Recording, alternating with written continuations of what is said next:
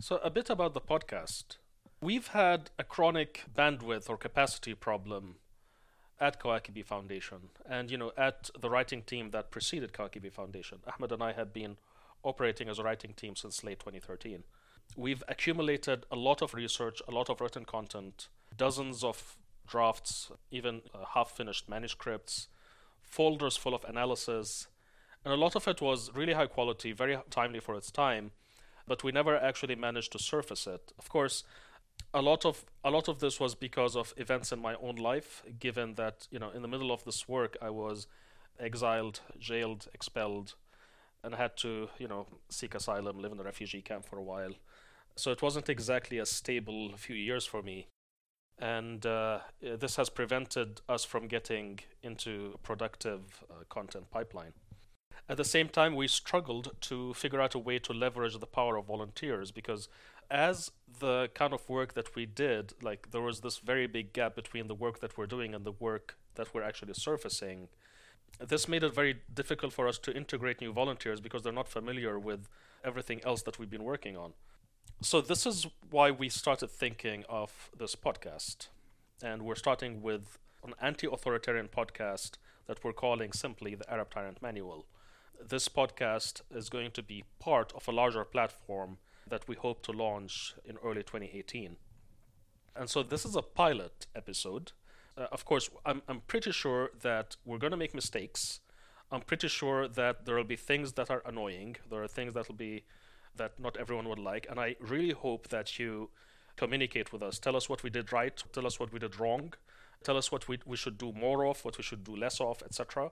And if you think that you want to help us, please get in touch. We're actively looking for volunteers. So the podcast is an attempt at a solution to our chronic bandwidth problem. I hope that it allows us to publish content a lot more regularly and to rely upon something other than simply tweeting very hyper-summarized threads. And I hope also that, you know, as you know, Twitter is a very succinct medium. So it's very easy to be misunderstood on it as well. And I think one advantage of a podcast that would last, you know, half an hour to forty minutes is that you can explain the context a lot more clearly and hopefully, you know, have less misunderstandings. So hopefully this is going to help us surface more material more frequently, have more conversations, lower our own barrier to publishing since, you know, it's less formal. Uh, and we hope to make it at least weekly. And we'll talk about current events, we'll talk about whatever we're working on or researching. And the Arab Tyrant Manual podcast is going to have a very specific focus. It's going to be anti-authoritarian. We're not going to only focus on the Arab world, but we're going to be looking at authoritarian tendencies across the world. But of course, given my own activism and our own background, I think we're going to be, maybe we'll be talking about the Middle East more frequently than that we're going to be speaking about other regions of the world. We're also going to regularly take questions, and we're going to try to keep an ongoing discussion with everyone who comments about this conversation on social media. So reach out, tweet to us, we're listening. And we hope that you find this interesting. This is Iyad al-Baghdadi and Ahmad Gatnash, and this is the Arab Tyrant Manual podcast. So there's a lot of really wildly diverging analysis on what's been happening in Saudi over the last couple of months and the last couple of weeks. Can you summarize what it is that Mohammed bin Salman is actually doing? Well, Mohammed bin Salman, um, let's back up a little bit. The Saudi regime or the Saudi state is really suffering from a number of unsustainabilities, which uh, have become more apparent, let's say, post-Arab Spring. They've always been there, but I think they've uh, they've gotten to the point where it became very clear that uh, Saudi Arabia will have to transform if it is to survive. So M B S, or Mohammed bin Salman, is this young? Uh, I believe I think he's thirty-two years old. No, but I, I don't think I don't think it's been released when exactly he was born. He is the one who is kind of championing this transformation plan, uh, which he called Vision twenty thirty. And under Vision twenty thirty, uh, Vision what, what Vision twenty thirty basically did is, without so much saying, it acknowledged the fact that Saudi Arabia currently is on a very, very unsustainable path. We're talking economically, and we're talking socially, and we're talking politically as well, but, you know, like, that's something to expand upon. So economically, because of the oil price crash of the last couple of years and the fact that their entire budget depends on high oil prices, as well as the fact that the world is going to transition away from oil as the primary source of fuel over the next couple of decades. But why socially? Well, socially speaking, uh, this is actually the social component is actually related. The social and political component are related to the economic unsustainability. So let's talk a little bit about the economic unsustainability. The economic unsustainability basically because this is a rentier state that has been addicted to oil, addicted to massive surpluses uh, from the oil market. Uh, and as you well know, there are certain socio-political consequences to have a, having a rentier state. One of them is that the relationship between the citizen and the government is kind of reversed. So you see, in a non-rentier state, it is the citizen who funds the government through taxation. And this creates this relationship of accountability. So because you are funding the government, and in a, in a you know in a certain sense you're you you deserve uh, some level of accountability over how this the, the government is using the funds. You're the boss. Uh, well, you're not exactly the boss. I mean, it is totally possible to be in a state which is a non-rentier state, which is still uh, uh, authoritarian and dictatorial. It is still possible. Uh, however, the dynamic in a rentier state is very, very lopsided because, in a sense, the government is not only your government, it is also your employer. It's also your, literally your boss, in a sense that a lot of the oil wealth was going towards paying salaries uh, or funding all different kinds of schemes, which end up funding a very large, I mean, I don't want to call it a welfare state. It's not really a welfare state, but more of a very bloated bureaucracy, let's say. So you have dependency. Citizens depend on the government. You have a very large public sector, which is the primary actor in the economy. Uh, yeah, I mean, I, I don't know the, the numbers when it comes to Saudi Arabia. I grew up in the United Arab Emirates, and I can tell you in the United Arab Emirates, the figures are that somewhere above ninety percent of all Emirati citizens, which are, you know, a minority in the population, I think over ninety percent of them end up working for the government or for semi-government companies, whereas over ninety percent of the people who work in the private sector are non-citizens. So this creates a situation where, again, there are a lot of, I mean, we're, we're, let's get back to the social consequences of this. If you want to look, talk about an economic transformation whereby you want to, as some reports have described it, wean the kingdom of oil, make the, eco- the economy more diversified, whereas he's looking into all those other assets and he wants to, what, what he wants to do really is make the government funded not just by oil, but by a lot of different industries and, you know, taxes. So in order for you to do that, in order to do this transformation, there is a social transformation that comes along with it. Because this means that the citizens who were used to getting everything from the government are now paying the government, which means that you want to actually foster a more enterprising outlook towards business. You want a very active labor force. You want to increase employment. And because you want to increase uh, the labor force, you actually want to look into having not only males being employees, but also females. So you want to actually open up the job market and increase uh, opportunities for work by, you know, by also diversifying the economy, opening up sectors that were previously not so open, like entertainment, for example, and tourism. This itself basically has its own also social effects. Now, when it comes to the religious angle over here, which I think many people have, have discussed, he's been saying things like that he wants to return Saudi Arabia to a more tolerant Islam. The fact is that religion has been used by the kingdom to extract legitimacy and obedience from the population for a very long time. The religious establishment was political in a sense that it was part of the ruling establishment, but also it was very useful for the regime uh, when it comes to establishing legitimacy.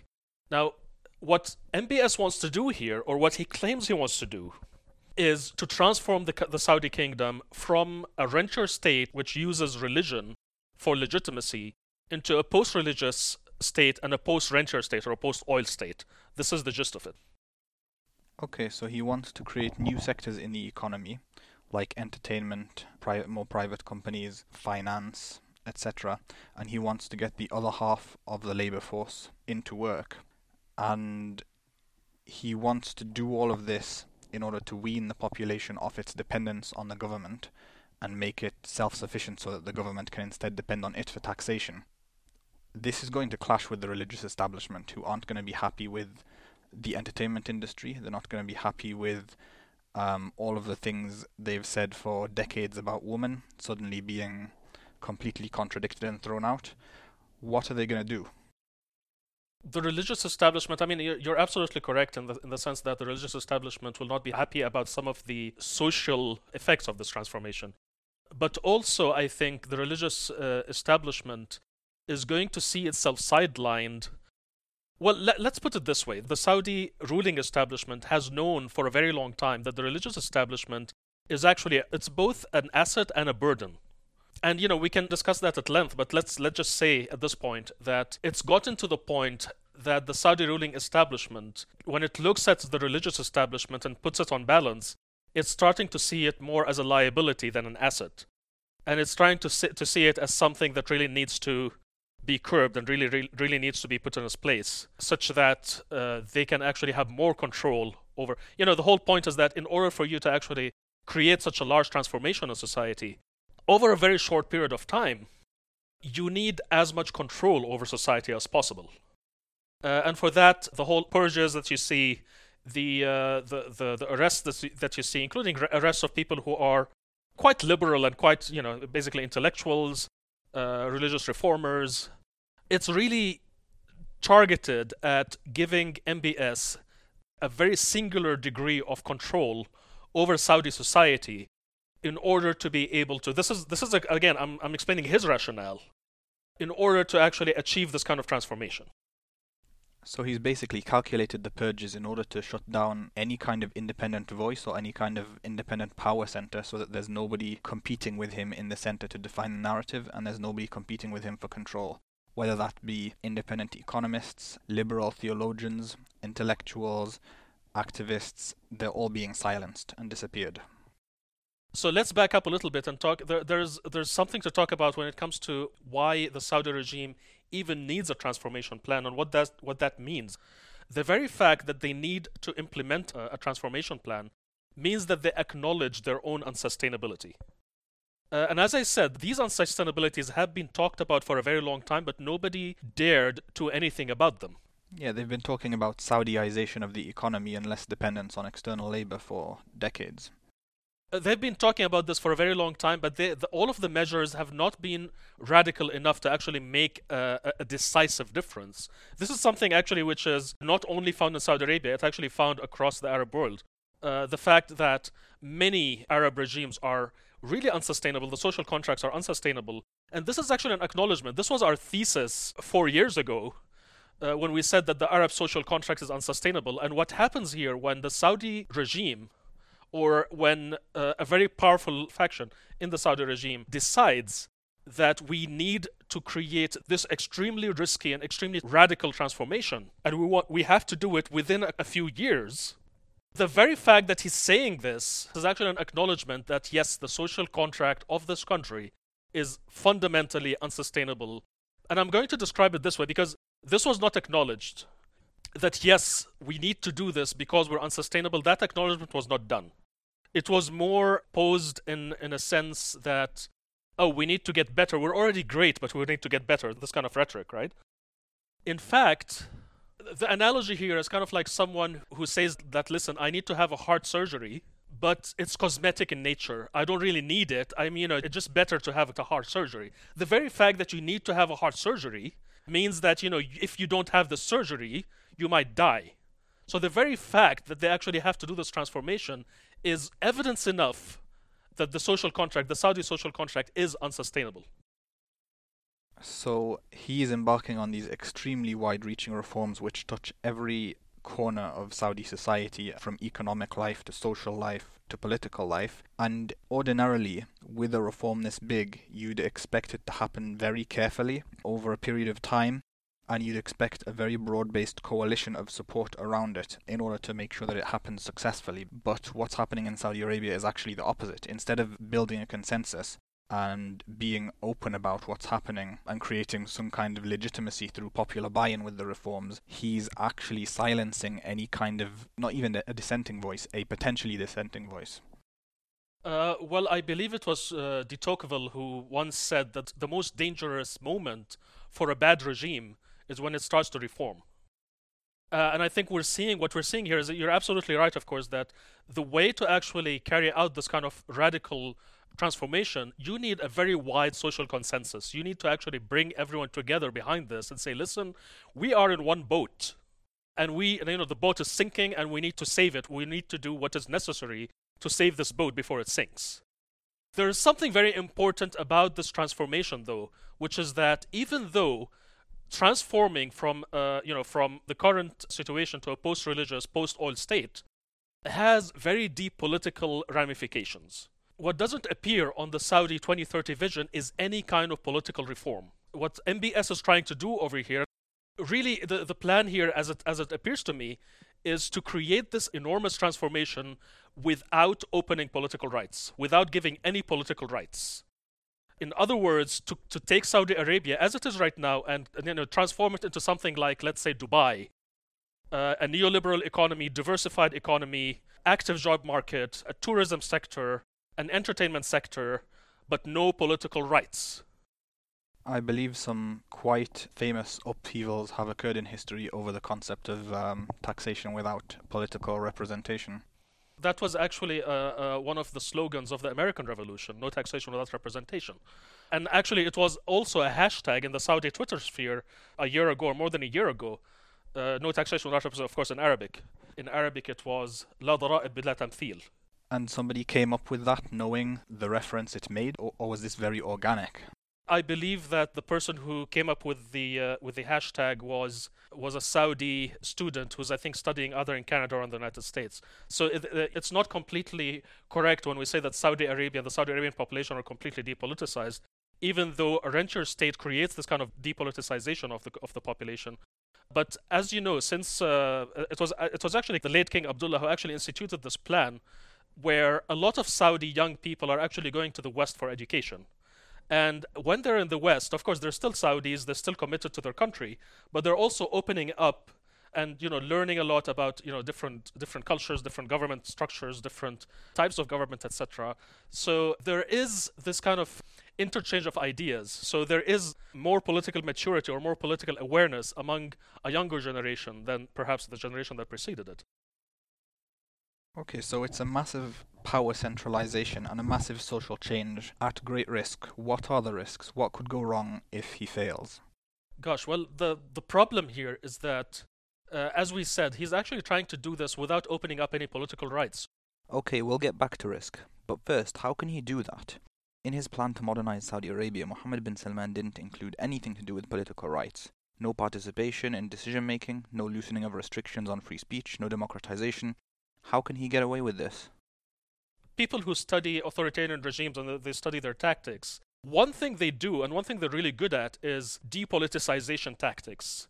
And depoliticization tactics are tactics to distract the population from their own political rights. Now, some of this involves nationalism or populism, where you actually incite the population towards external conflicts like the one with Qatar or the one in Yemen or the current one with Lebanon. But also there could be more entertainment, more job options, et cetera, where people actually feel like, you know, life is not so bad over here because we, you know, we have cinema theaters where we didn't have any before. We have an entertainment sector that we didn't have before. We have better job prospects. Of course, there's there's, there's, there's a question mark on, over that. Uh, and, you know, there is this threat. There's this external threat. We're, we're covered by threats from everywhere. Yemen, uh, Qatar, slash the Muslim Brotherhood, uh, Hezbollah, et cetera. So I'm going to predict that we're going to see a lot of these depoliticization tactics being used, and they're already being used. So it's uh, back to a phrase from the from a Roman author, um, bread and circuses, um, what you need to keep the population entertained, only now um, the population buy their own bread. Um, they're going to be allowed cinemas. And the hope is that that will keep everyone quiet. Well, in Rome, you had bread and circuses because you actually had free bread. In Saudi Arabia, you're not going to have bread and circuses, just circuses. Uh, while you're actually taking away the bread. You're taking away the bread and giving giving them circuses, in other words. And hoping that they can make uh, their own bread. Yeah, hoping that they can see the, the value in a more uh, you know more diversified economy. Now, the thing is, someone who actually listened to this entire introduction might actually come up with a very optimistic vision and a very sympathetic view of M B S. The problem is that M B S is a dictator. He is reckless, he is rash, he is authoritarian, he does not want to give the Saudi people any political rights, and whatever political rights he's, he's, tri he's, he's given, uh, whatever token rights is given, like for example, allowing women to drive, it's been kind of like, I give you a right, and at the same time, I control you. Uh, so for example, this is information which, it's not exactly private information, but you know, I, I, I was working on a project which I guess I wouldn't be able to reveal at this point, but it involved a lot of uh, communication with many Saudi activists. And it was clear to me that right after, I'm, ta I'm talking about Saudi women activists, and it was clear to me that right after the decision to allow women to drive, there was a tightening of the security space around those, the same women activists who won the right to drive. They were not allowed, they, were, they actually received threats. They were not allowed to do any speeches. They're not allowed to go on the media. Many of them have not tweeted since, especially the more prominent ones. You know, they're, they're basically they've been threatened. And the idea here is to represent those rights that are being given after a very long struggle as things that the government is giving you, and you have to be...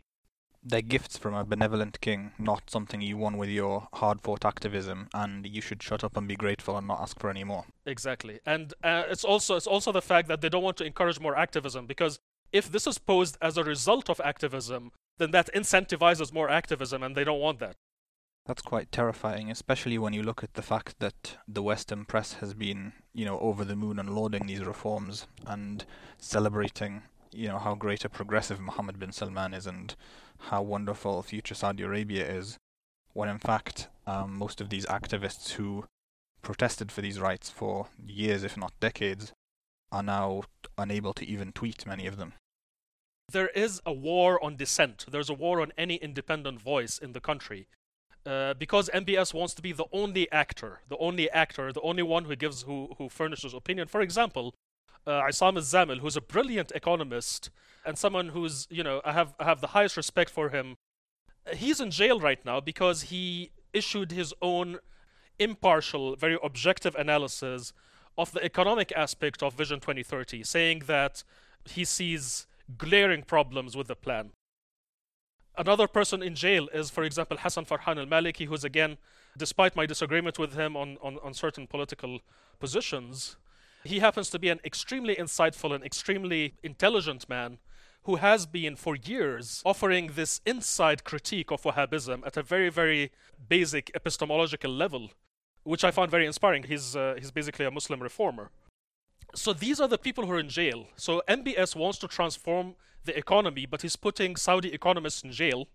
He wants to transform, uh, you know, the religious aspect, the religious uh, dynamic, but he's putting religious reformers in jail. Not to mention, of course, the political reformers who are in jail, the women's rights activists who are silenced. Thankfully, he didn't put them in jail, but, you know, they're basically being threatened by that. And he's the latest, the latest stunt he pulled is basically put a lot of his own cousins and his own family and the, the princes, et cetera, in, in you know, in detention. Of course, wasn't jail, but it was the Ritz-Carlton. And the claim is that this is about corruption. Well, the claim, of course, is that it's corruption. And of course, this is, first of all, when I first heard the news, I thought, oh, this is smart, because the word corruption is part of the language of reform in the Arab world. Arab people, when they want to speak about reform, the, most of, most of the time they don't actually use the word democracy. They talk about citizenship, they talk about human rights or rights in general, huquq, uh, or they talk about corruption, fasad. Uh, so definitely it has some popular or populist appeal when you talk about corruption. So that was my first, th that was my first impression. I thought, you know, that's something which is admirable. But when I saw what he actually did was round up a lot of his political opponents, a lot of people who are, including, you know, like very powerful men, including people who used to be the crown prince before him. Uh, and putting them, you know, detaining them in the Ritz-Carlton, which is, again, a very, very bizarre move. If you want to inspire confidence in your country and you want to inspire other countries, you know, you want, you want to actually invite kind of an entertainment uh, revolution, and you want to bring a lot of those international hotel chains to your country, and then you take the best hotel in the country and turn it into a detention center. It's bizarre and, and, and very reckless, I must say. Uh, well, I've been watching Western economic leaders sort of line up to get in on the action. I think Richard Branson was there a few weeks ago. I saw the C E O of Goldman Sachs um, tweet about taking a trip there.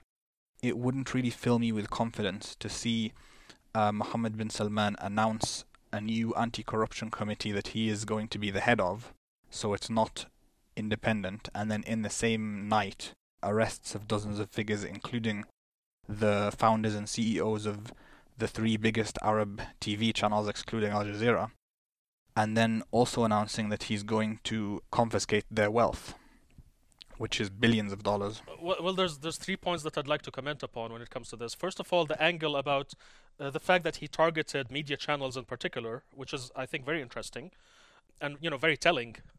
Then there's the f- the, the point about there's a, a certain, I think there there's a certain shift of attitude in uh, Western capitals towards M B S after the recent move. Uh, and I think many people are actually starting to see him not as this brilliant reformer, but as but rather as uh, a destabilizing figure. Well, you'd have to still you'd have to be an idiot to still think he's some kind of Jeffersonian Democrat. So there's three things to comment upon. First of all, I think there is a shift of attitude in Western capitals towards M B S after the recent move. I think uh, most independent observers did not see this as an anti-corruption drive. They saw it as a power consolidation and a risky and destabilizing one at that. Uh, it was a very risky gambit, and I think he really did do damage to his own image. It's hard to um, sell yourself as being on an anti-corruption drive when you're thirty-two years old and you recently bought a five hundred fifty million dollars yacht. I mean, either he built a tech unicorn in his twenties without telling anyone, or he has some ill-gotten wealth himself. Uh, well, this is this is the whole point here. I mean, when we talk about corruption, how do you even define corruption in a regime like Saudi Arabia's? I mean, in order for you to even talk about corruption, in order for you to even talk about uh, establishing an anti-corruption committee, you need a, a number of things. First of all, you need a very transparent economy. You need a very transparent government. Uh, you need an independent judiciary. Uh, you need, you know, independent rule of law. And and none of none of this exists in the in the kingdom at, at the moment. So even I don't even know what it means to speak about corruption in a Saudi regime context. Uh, it, it seems uh, really bizarre, and it seems that I, I don't think enough people are actually looking at this critically. Officially, there seems to be no separation between what is the country's wealth and what is the royal family's wealth. Both come from the oil. Um, it's not clear officially which of the two the oil belongs to. We know that as of a couple of years ago, there were over five thousand members of the royal family who were receiving oil money. Well, as as you mentioned yourself, uh, M B S himself recently bought a five hundred fifty million dollars yacht.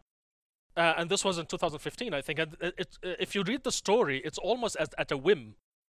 So, you know, people don't walk around with that much money in their pocket. This is definitely, you know, he, he's a thirty-year-old. At the time, he was thirty years old. So again, I mean, if he's actually accusing them of pilfering uh, uh, public money, then, you know, he's he's he's he's not innocent of that himself. He needs to hand himself in. But of course, it's difficult for us in the Arab world to see through this because there's such a low level of political maturity. We're not used to um, being able to interrogate announcements made by the government and ask about the independence of um, quasi-governmental organs which are overseeing things like anti-corruption drives. Uh, well, I actually tweeted this uh, uh, maybe a week ago. I said that, you know, the level of political maturity in a lot of Gulf countries remains very low. Uh, and I kind of regret tweeting that because I don't think it's completely fair. I I, I do believe that the level of political maturity uh, needs to needs to increase a lot. Uh, but at the same time, we have to keep in mind that we're only hearing we're only hearing one voice. We're only hearing those who agree with the government because everyone else is silent. Uh, so it might well be that there is a lot of people who know exactly what's happening and they're not, you know, they're not convinced with this, but you never hear their voice. And so we only hear one side and we think that that size, side is representative, and it might not be. Uh, however, I want to return to the point that um, when it comes to the arrests, the arrests included the heads of the three largest television channels in Saudi Arabia. That's M B C, Al Arabiya, and Rotana. Um, and this, again, seems very much uh, targeted and intentional. Um, and it seems it seems to really reinforce the idea that M B S is trying to gain this singular control uh, over the narrative, over over uh, you know, to be the, the, the only voice that can actually uh, uh, speak on behalf of the people, or behalf of Saudi Arabia, or behalf of the, on behalf of society.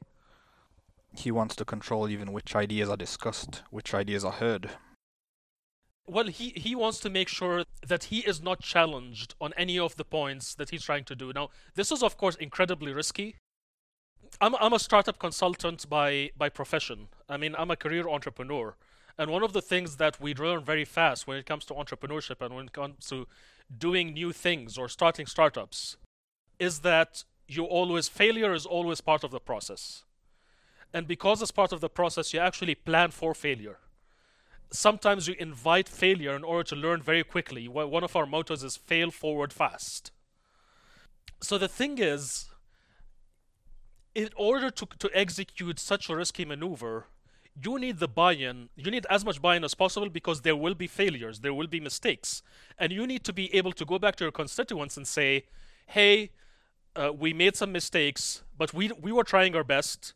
We did our best, uh, mistakes happen, and these mistakes are going to be part of a learning process in order for us to achieve this uh, this transformation. And we're going to be very open with everyone, and we're going to say, you know, uh, we're going to we're we're we're going to keep trying, and we we need your support, uh, in order for you to actually implement this kind of very deep transformation, uh, especially if it is something which is, as you say, very good for everyone. Uh, then definitely you need you need to build consensus, and that's that's definitely not what has been uh, taking place right now. Well, we see that mistakes happen in even the most mature of democracies. In the U K last year, the government made several um, very widely publicised and even embarrassing U-turns over some planned reforms um, to welfare and benefits, um, after, you know, the scale of problems in, in the idea was pointed out by independent institutions and economic analysts. Um, the the problem was averted because they suspended the scheme. But in a situation like this, you're basically silencing everybody who is capable or educated enough or experienced enough to point out where there might be errors. Um, like we mentioned, Essam Al-Zamil is an economist who's um, what in his late twenties, early thirties. Um, he's um, he's been on trade delegations around the world with um, the the Saudi government, um, donating his expertise. Um, by all accounts, he's exactly the kind of guy that the new Saudi Arabia should be depending on, and yet he's he's in jail.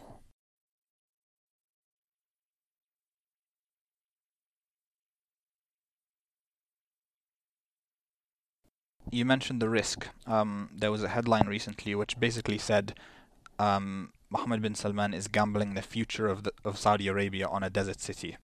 Knowing that startups and even established companies fail quite often when they embark on wide-reaching change initiatives or large projects, that sounds quite risky, to, to gamble the entire future of Saudi Arabia on a city in the desert.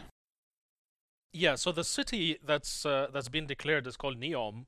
And it's supposed to be located in the northwestern corner of Saudi Arabia, uh, which is very close to Egypt, it's very close to Jordan, and it's also very close to Israel uh, and the Palestinian territories. It's basically on the Red Sea.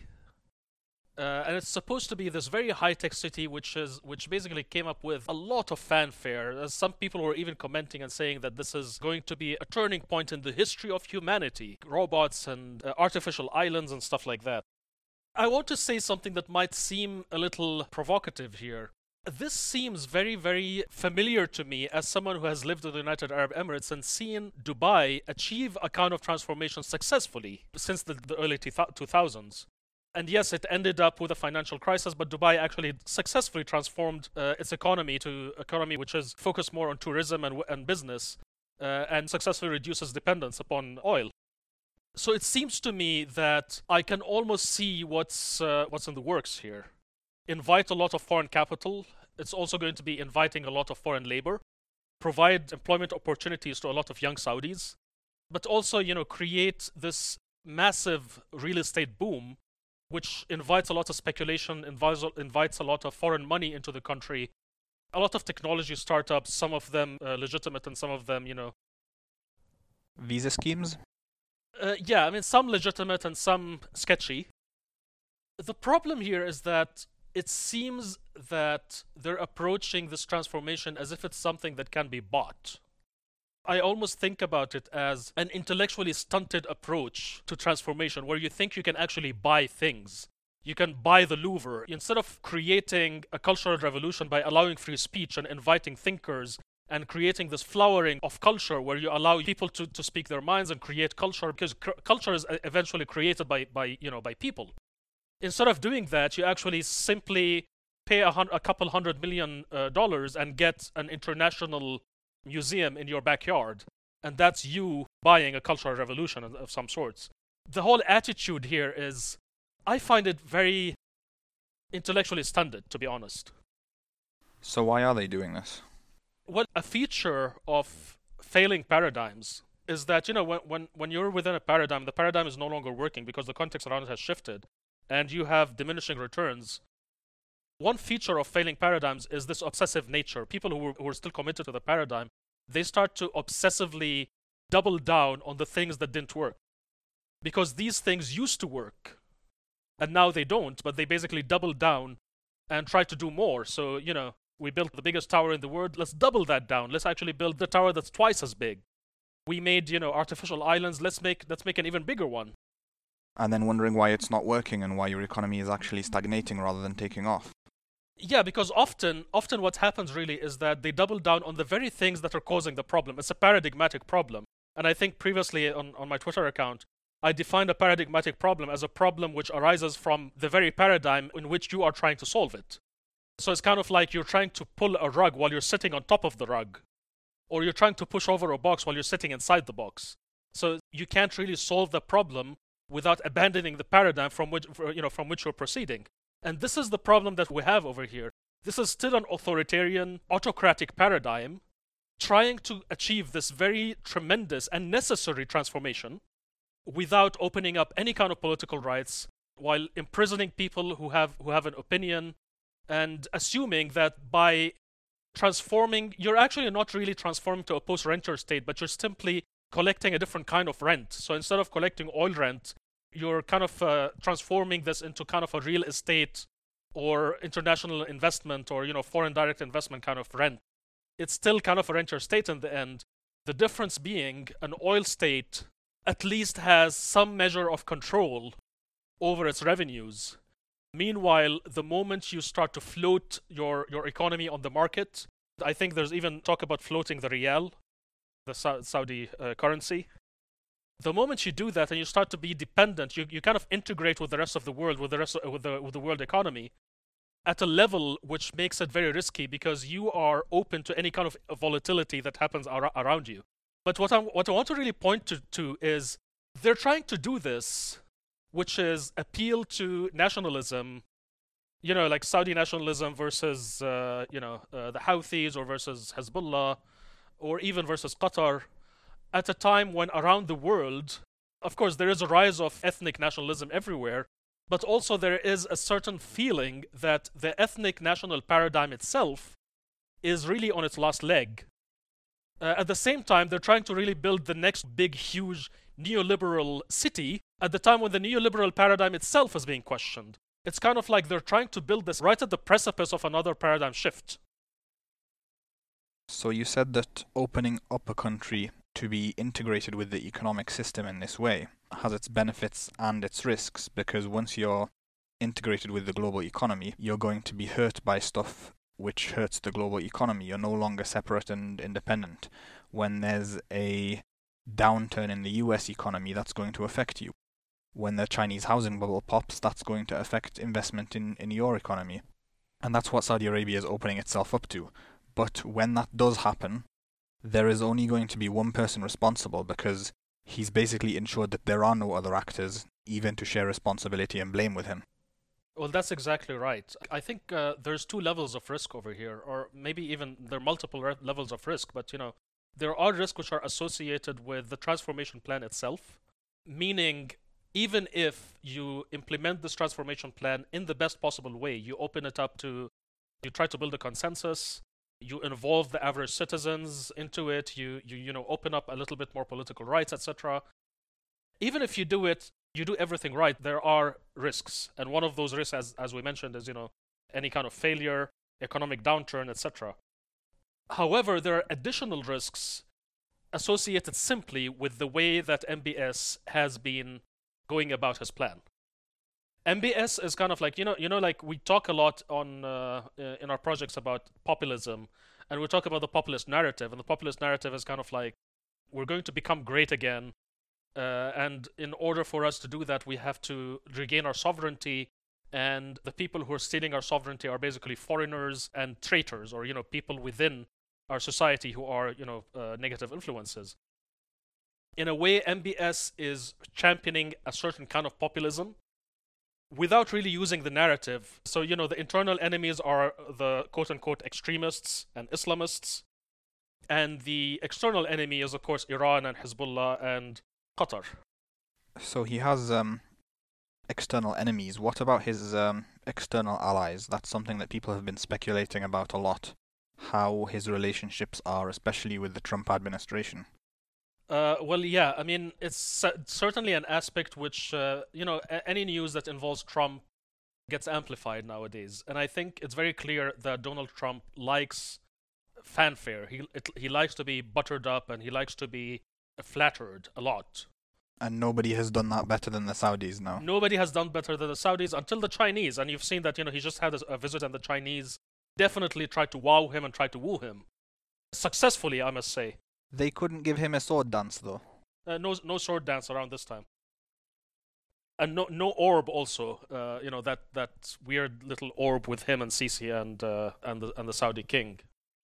Oh yeah, if, if there's no orb, it's not true love. Yeah. However, I think that Donald Trump is a known quantity, and Donald Trump prides himself on being the deal maker, the guy who always gets the best deal, and does not do anything for free. He always, it's always.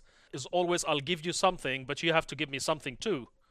Uh, he doesn't do free favors. So the fact that he has been so supportive of M B S, to the frustration of Trump's own administration, I think even the you know, like uh, Department of State, et cetera, I think it points to the fact that there is a certain kind of economic deal that has not been revealed. It might be that M B S has offered to do the I P O for Aramco, quoted as the biggest I P O in history, two trillion dollars. Of course, Essam Al-Zamil, I think, is in jail because he actually pointed out that there is no way Aramco is worth two trillion dollars.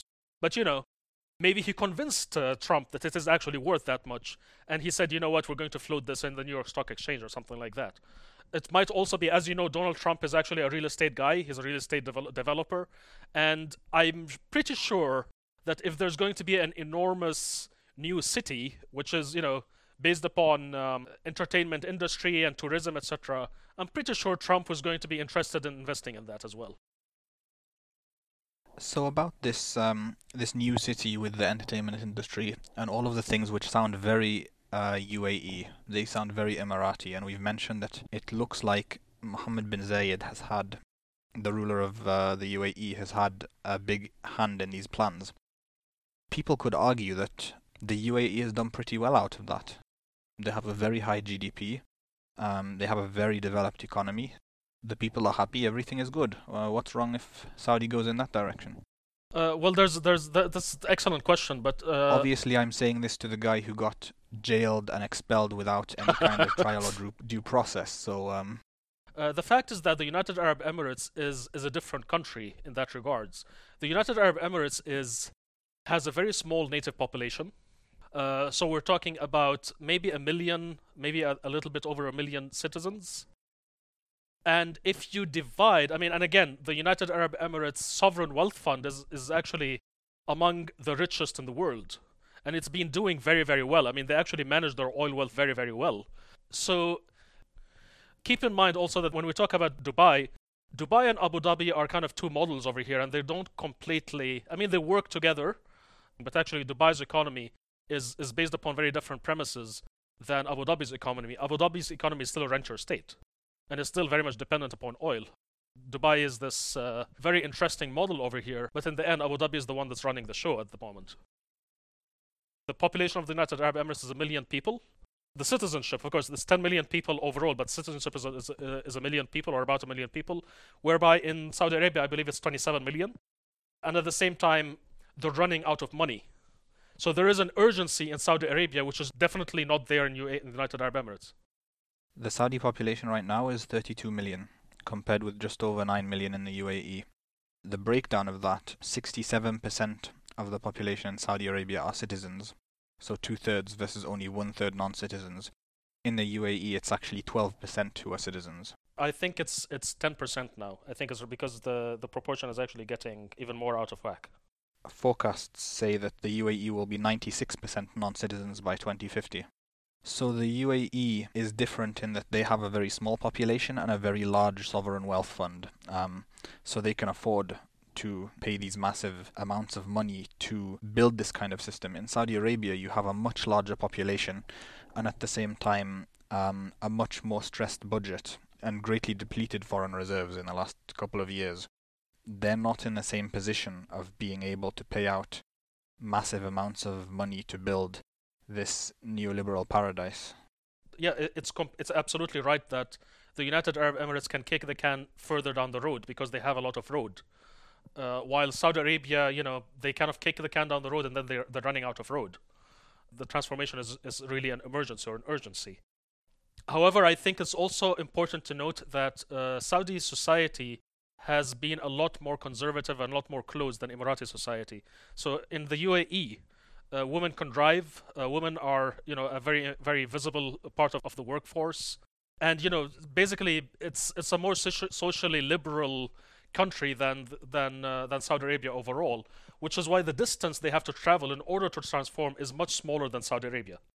Uh, because in the U A E, this transformation started two generations ago, didn't it? You could actually argue that it started um, in the nineteen seventies. Sheikh Zayed was definitely no Democrat, but he was very supportive of uh, of women's rights. He uh, was very supportive of women in the workforce. The U A E, you know, made tremendous leaps when it comes to uh, human development overall over the past four decades. So going back to the risks of um, what Mohammed bin Salman is doing, obviously there's a lot of speculation going on um, about what kind of pressures he's facing internally. Um, we saw popular protests for the first time that people can remember in the wake of twenty eleven and the Arab Spring. That was bought off by increasing salaries and giving bonuses, which is something that's uh, unsustainable now because of the budget pressures. There's also speculation that large chunks of the royal family are feeling disenchanted by him. Speculation about uh, people planning a coup. What would you say to that? Uh, well, when it comes to popular protests, I think they were very, very limited in Saudi Arabia. Of course, there there were some protests, but I think they were very limited. Uh, the most visible avenue for dissent in Saudi Arabia was the was social media, and I, I even remember at some point when people like people were actually tweeting this out, you know, basically ruminating and saying that, you know, we can't go in the streets, so we go on Twitter. Um, so so that's one factor. Um, however, you're completely you're completely correct when you say that the risks are piling up. Because keep in mind that when you silence all the opposition and you say, I want, I've got this, I'm going to do this, then you own it. It's yours. You're the only one who's going to be blamed if any mistake happens. At the same time, the way that you're actually doing it, you're actually multiplying your internal and external enemies. So recently, they've, they've you know, they've added Lebanon to the list of uh, their external enemies uh, in- inexplicably. And, you know, creating a lot of enemies within, because, you know, when it comes to these very, very powerful people, what are you going to do? You're not going to kill them. You're not going to put them in jail for a very, very long time. I think that's po- politically very, very dangerous. I, th- I don't think it's possible. So what's going to happen next? They're going to hold a grudge against you for a very, very long time, and they're going to be plotting against you for sure. So what you've done eventually is really increase the degree of political risk in a very precipitous way. So so there is a further um, risk, I would say, which is popular pressure. And I think this has not happened so far because he kind of has a lid on uh, any voices in society, making sure that, you know, nobody else can speak. The question is, how long can it last? And what's the side effects of that? And what happens here? I mean, a lot of people, keep in mind that a lot of people are silent uh, because they kind of want to watch. They want to see, okay, what's going to happen now? Maybe something good is going to come out of this. And it's completely understandable. The question is, how sustainable is that? The risk of silencing all other voices is you don't see the warning signs. Um, when something does happen, it will come out of nowhere and blindside you. Exactly, and this is why, I mean, this is one of the strongest arguments for free speech, which is that you allow dissenting voices so that you can, they can, they can act as a check on your own uh, decision making. It's not something that's supposed to be negative. It is adversarial, competitive in a sense that different voices are competing to have their way. But in the end, we, we kind of uh, understand that the result of that is better decision making. I would say that it seems that M B S is trying to do precision moves at the edge of a precipice while holding a pressure cooker, and while the earth shakes under him, and he thinks that he has the popularity and he has the genius and the international legitimacy and the appropriate foreign relations and the money to do it. The question is, how lucky is he going to be to do this without slipping up or making a single mistake? I think that the probability of that is very, very, very low. Well, Mohammed bin Salman uh, follows in a very long-established fine tradition of Arab tyranny. The kind of purge that he's just run is very reminiscent of Gamal Abdel Nasser, Anwar Sadat, Saddam Hussein, Muammar Gaddafi. Um, you know, it's it's absolutely nothing new to the Arab world. Well, it it's always leads to more power consolidation, and it always leads to, unfortunately, more tyranny, and uh, society suffers in the end. Of course, the context over here is markedly different because uh, he's he was he's saying that, listen, I acknowledge that we need to transform because uh, you know we're currently unsustainable, and that was not exactly the context in the case of, for example, Gaddafi or uh, Saddam Hussein.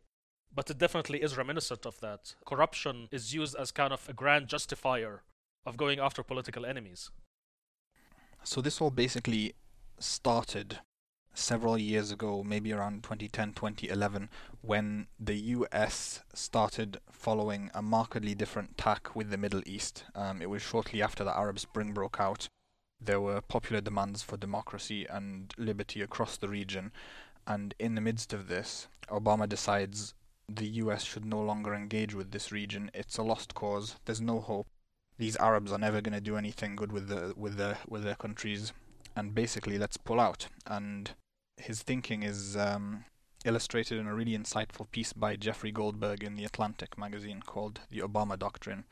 He basically gave a very orientalist view of the Arab world and said, nothing is going on here. These people are beyond hope. Pull out and let them, you know, wallow in their terrorism and tyranny forever. Um, we have better things to do. And of course, he pulled out at the exact moment that the Arab world was clamoring for freedom. And when he pulled out, everything changed. I, I would I would actually place it maybe around twenty twelve when he he, he became very exasperated uh, with the actors in the region, and he felt that uh, I think I think he simply did not believe anymore in uh, American power and American influence, uh, and perhaps he didn't really believe in the ability of the Arab Spring movements to to do anything anything of a lasting transformation. And I think at that point, there was a shift in attitude. This was around the same time as there was a lot more rapprochement with, with the Iranian regime and, you know, basically culminating in the Iran deal. So there was a lot of frustration in Arab capitals at that time because the United States was this unconditional ally to a lot of those Gulf states, especially the Gulf states. And now Obama was kind of like re-evaluating, saying that, you know, uh, maybe we shouldn't be completely unconditional. Maybe you should pick up the slack. Maybe you should solve a lot of, you know, more of your own problems. The problem here is that when you vacate the space and you say, hey, you handle your own your own problems, who are the agents that you're actually asking to handle your own, their own problems? They're not exactly mature, responsible Uh, agents. They themselves are autocrats, mostly concerned with their own power. And when it comes to them handling the problem, they're going to handle it in the worst possible way. And the, the resulting vacuum is going to attract all kinds of different, you know, actors, including, for example, ISIS, including Iranian expansionism, including Putin. And we can see the mess over here. Trying to think of an appropriate analogy, I was going to say the teacher stepped out of the room and, you know, the children took over the class. Imagine you have this teacher who's, uh, you know, he's in the classroom and he basically tells everyone what to do. And then he steps out and he's like, you know what?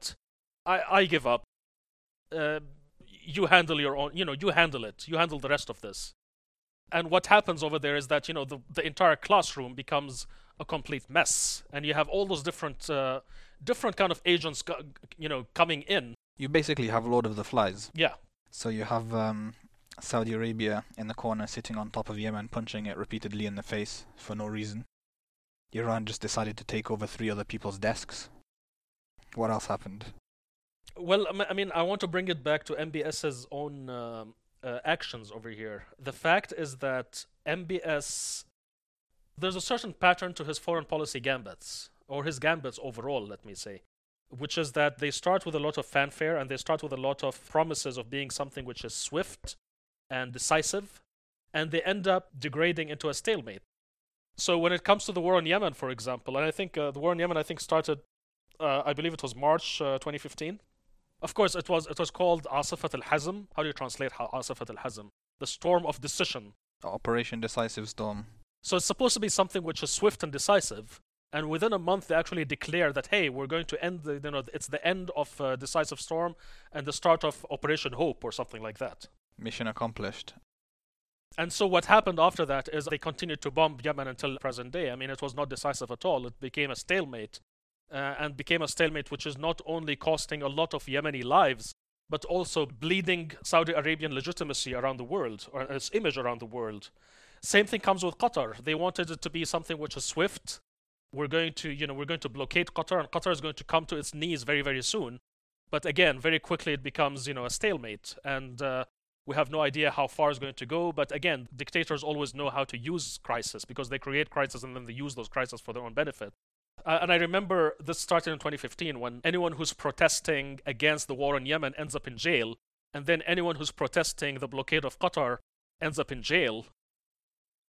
Uh, and now, of course, we have this uh, this situation where they actually, you know, he actually creates this other kind of crisis with Lebanon, and we have no idea how it's going to end. But if we go by his previous gambits, then we're going to expect it again to devolve into a stalemate. And this is happening at a time when Saudi Arabia has no cash to spare, but estimates have been that the war is costing them three million dollars per day, ninety million dollars a month. That doesn't really reinforce the idea of Mohammed bin Salman as a responsible ruler. And it's also, whenever you have this kind of, you don't have a lot of money, you can't really afford to keep spending millions. Definitely you don't want a stalemate. You actually do want something that's decisive and quick. But obviously this has not been the outcome. Unless you have very different intentions, and the true intention of the war is actually as a tool to prop up nationalistic sentiment and have people waving flags and cheering rather than thinking about their own economic problems. Well, that was that was very clear, I believe, from the time the the, the war in Yemen started. There was this flare-up of jingoistic and chauvinistic nationalism very, very publicly everywhere, and anyone who doesn't get swept in it is basically looked upon in suspicion. So definitely, there's definitely a factor at play. There were people arrested for refusing to support it, weren't there? Or refusing to vocally tweet in, in support. I believe so, but I think I think the, it was more, uh, perhaps the more damaging uh, um, uh, incident was the one with Qatar, where um, the conflict, you know, Qatar is a Gulf state, and the Gulf states have uh, have been integrated with each other for, for decades. Uh, there's, you know, some tribes, some, some tribes basically uh, show up, uh, sorry, some... Uh, Uh, many of the borders between Saudi, be, sorry, many of the borders between Gulf states cross tribal uh, uh, lines. So you can actually see the members of the same tribe actually uh, actually live in three or four or or more than. Uh, uh, so you see that some members of of certain tribes actually live across the Gulf states. Um, so it's really dangerous when the rhetoric between Qatar and uh, the rest of the Gulf, the rest. So it's re- really dangerous when the rhetoric between Qatar and Saudi Arabia and the United Arab Emirates devolves into a level of uh, uh, really, I don't know how to describe it, but uh, um, it's been very crude, very crude, very crass, um, and you know, abusive, abusive. Le- ge- getting to levels that that are really.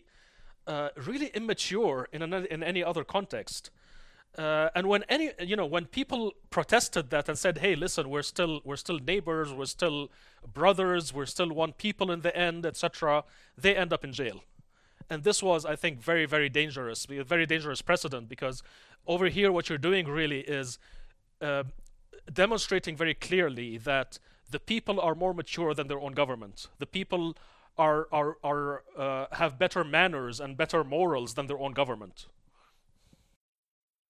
The extent it reached was, um, at one stage there was a rumor, I think, that um, the Emir of Kuwait had brokered some kind of truce, or there had been a phone call between the, the leadership of Qatar and Saudi, and uh, Sheikh Salman Al-Awda, who is a very prominent um, uh, cleric, who is um, he has reformist tendencies, especially politically, but he basically tweeted in response to this, um, "May God guide us towards reconciliation and peace." And he was arrested for that. Yeah, I mean, Salman Al-Awda is a very popular Sunni cleric, and he has his own baggage because, you know, he was part of the Sahwa movement, which is this populist, uh, you know, kind of a Sunni populist movement uh, from the nineteen nineties.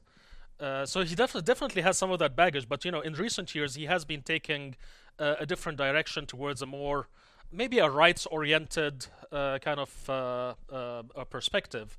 Uh, and he was very, you know, very uh, sympathetic towards the Arab Spring as well. Uh, so the the the authorities always looked upon him with suspicion, and I think that was the pretext that they needed to p- put him behind bars. So we've spoken about some of the internal factors relating to the Saudi events, from economics to the religious establishment, to some slated reforms, to the situation of activists. But we haven't even gone into the additional risks that come with all of the enemies that Mohammed bin Salman has either aggravated or created with his actions. That's another layer of risk that we'll discuss in a future episode. Thank you for listening.